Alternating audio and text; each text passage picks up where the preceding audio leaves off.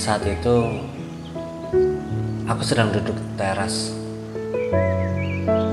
Angin bertiup melintasi rambutku. Ikan-ikan bermain di kolam. Tapi sepertinya aku tidak peduli. Hidup terus berjalan di sekitarku. Aku tidak akan berpartisipasi. Aku melewati semua momen. Tapi yang benar-benar aku lakukan adalah menunggu. Aku bermimpi tentang hari itu. Ketika kamu akan pulang untuk diriku. Tidak ada lain lagi yang penting. Mengapa orang tidak bisa melihatnya? Aku hanya tidak ingin keluar.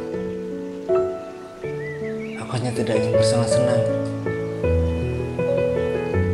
Aku hanya tidak ingin melakukan apa pun. Sampai semua terucapkan. Mereka mau di musim panas. Dan sekarang musim gugur hampir selesai. Musim dingin akan segera tiba. Dan kemudian tahun itu akan berkurang. Kamu tidak tahu berapa banyak aku menangis.